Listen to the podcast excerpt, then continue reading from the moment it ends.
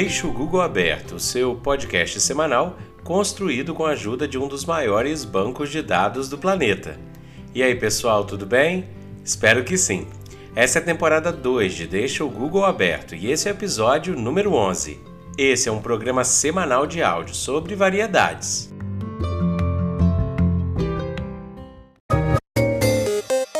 E essa é a nossa frase da semana. De todas as ciências, a educação é a mais espiritual, pois aplica-se às almas em via de evolução e condiciona o futuro de toda a humanidade. Pitágoras, filósofo grego.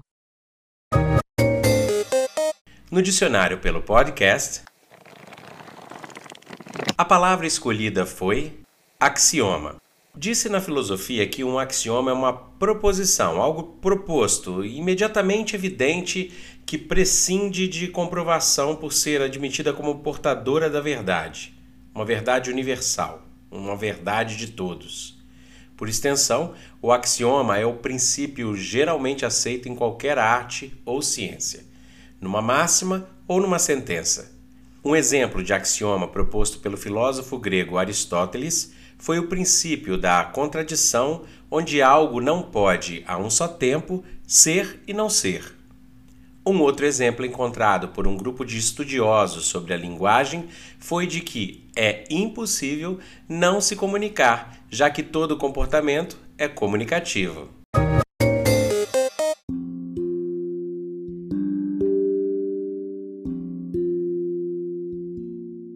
Hoje é dia de quê? Hoje é o dia do datiloscopista. O dia do datiloscopista brasileiro é comemorado em 5 de fevereiro. É assim desde 1963, quando a data foi instituída através de um decreto pelo então presidente João Goulart.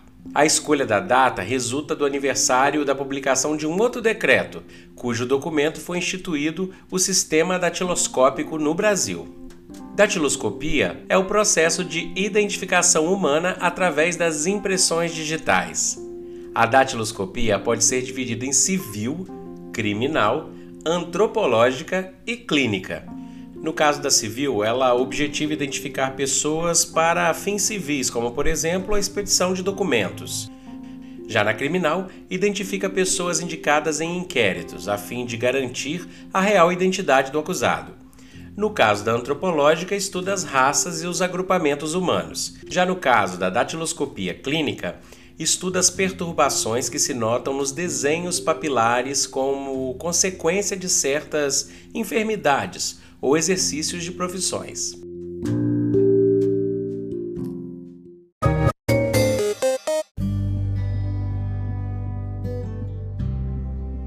E no Recordar e Viver, como prometido na última edição, continuaremos falando de como o mundo da música era tocado em outras épocas. Ao falar das fitas cassete, dos tocadores de fitas cassetes né, no episódio anterior, não poderíamos deixar de continuar falando de seus sucessores. No caso, um deles é o CD. A novidade que bombou somente nos anos 90 começou aqui no Brasil em 1987 Somente gente muito rica poderia ter o tal CD player que tocava os famosos CDs e que agora transformava a música, que antes era analógica nas fitas e discos, para digital no formato novo. No início só existiam CDs de música clássica. O som era incrivelmente diferente e puro, sem chiados e interferências. Alguém lembra disso? A gente babava para ter um desses os CDs players começaram a ocupar um lugar de destaque nas famílias e aqueles que eram chamados de 2 em 1, 3 em 1 ou até 4 em 1 possuíam agora o CD, CD com rádio, CD LP rádio e por fim modelos com CD, rádio LP e cassete. A transição do analógico para o digital foi aos poucos e foram cortando os LPs e cassetes nos anos 90 dos aparelhos na primeira década de 2000, os aparelhos basicamente continham CD player e rádio. Milhares de CDs foram para as lojas. Era uma febre. Eles logo se tornaram os queridinhos de todos, mais compactos e com uma qualidade de som melhor. Depois disso, vieram também os gravadores de CD, que primeiro saíram nos aparelhos de casa, naqueles mais caros, mas logo na sequência vieram aqueles para os computadores e foi também uma febre gravar aquele CD personalizado para os amigos, lembra disso? Além também da gente gravar aqueles jogos, programas de computadores e aquilo virar uma febre de CD para tudo quanto é lado. O CD teve um papel crucial na música e na sua distribuição. E falaremos dessa evolução do CD para algo mais no próximo Deixa o Google Aberto Recordar é Viver.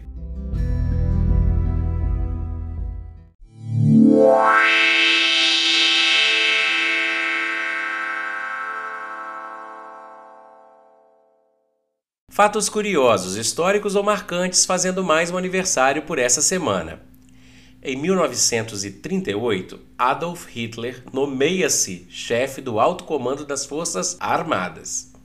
Em 1952, é inaugurado o Aeroporto Internacional do Rio de Janeiro, o Galeão.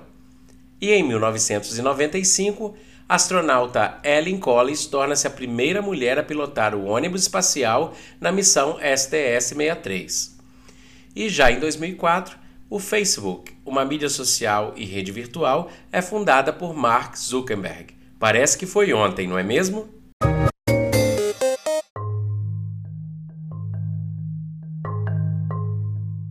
Para o texto da semana, escolhemos O Amor e o Amar, de Rondinelli de Stefani. Não quero defini-lo, quero apenas abordá-lo. Eu nem ouso desafiar tudo que já fora crido sobre esse sentimento chamado amor, e também sobre o verbo amar.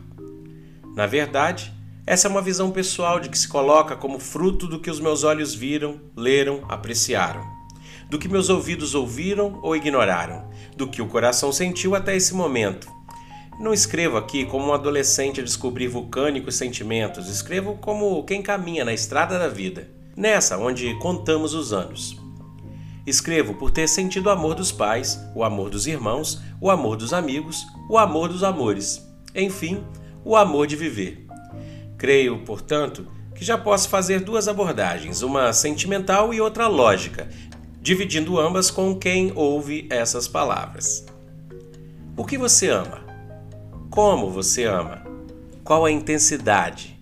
Como saber se estou amando ou estive amando? Cada uma dessas perguntas tem uma resposta diferente. A resposta vai variar de pessoa para pessoa, de vida para vida. Mas todas as respostas nos levam ao denominador comum. O amor existe. E esse amor precisa de um sentimento, mesmo que seja do amor próprio. Esse onde você se ama verdadeiramente sem se bastar.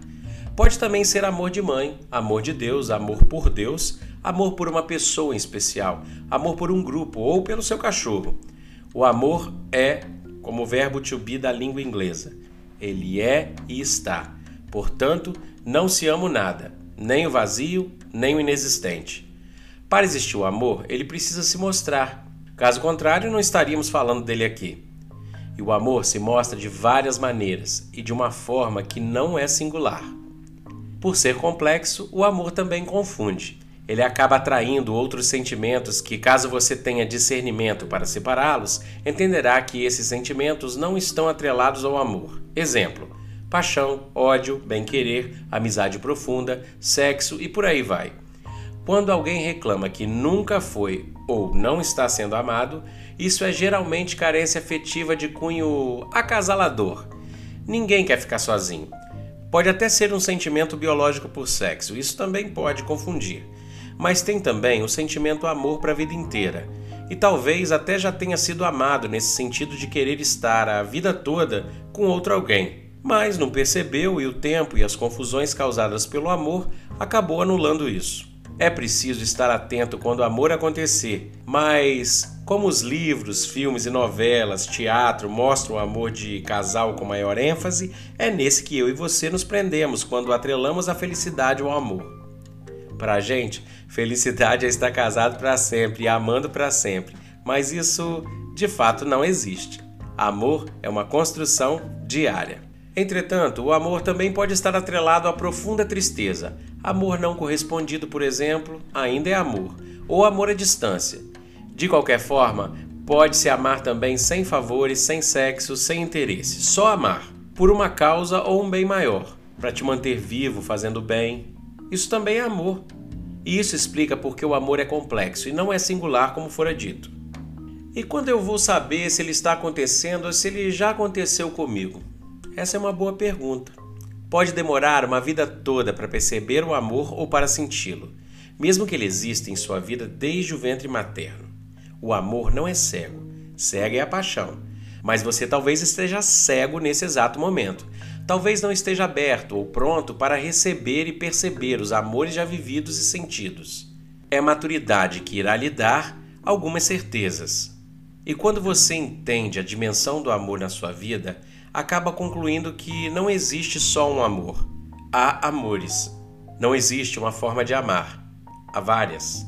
E assim, você acaba por compreender onde e quando você amou, e também onde e quando amará novamente. Sim, é possível amar de novo, todo dia e em vários momentos.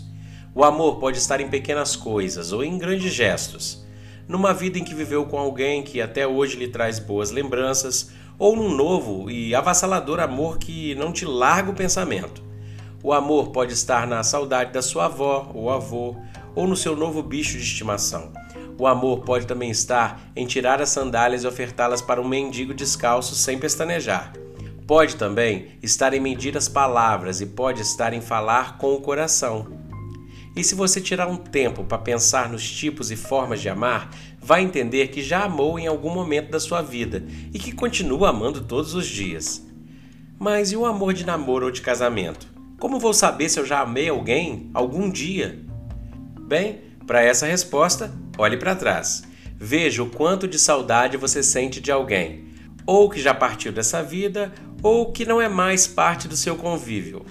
Se soltar um leve sorriso, mesmo que mentalmente, mesmo depois de tudo que passou de bom e especialmente de ruim, amou, amou, aham, uhum, amou. Você amou e ama.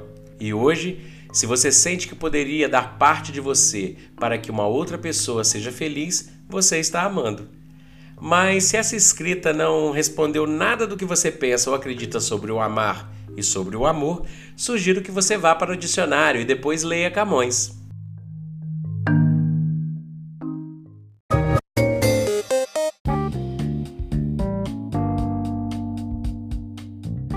E é isso aí, pessoal. Para tudo isso que eu disse ou para alguma coisa que você ouviu e precisa saber mais, deixe o Google aberto e até a próxima.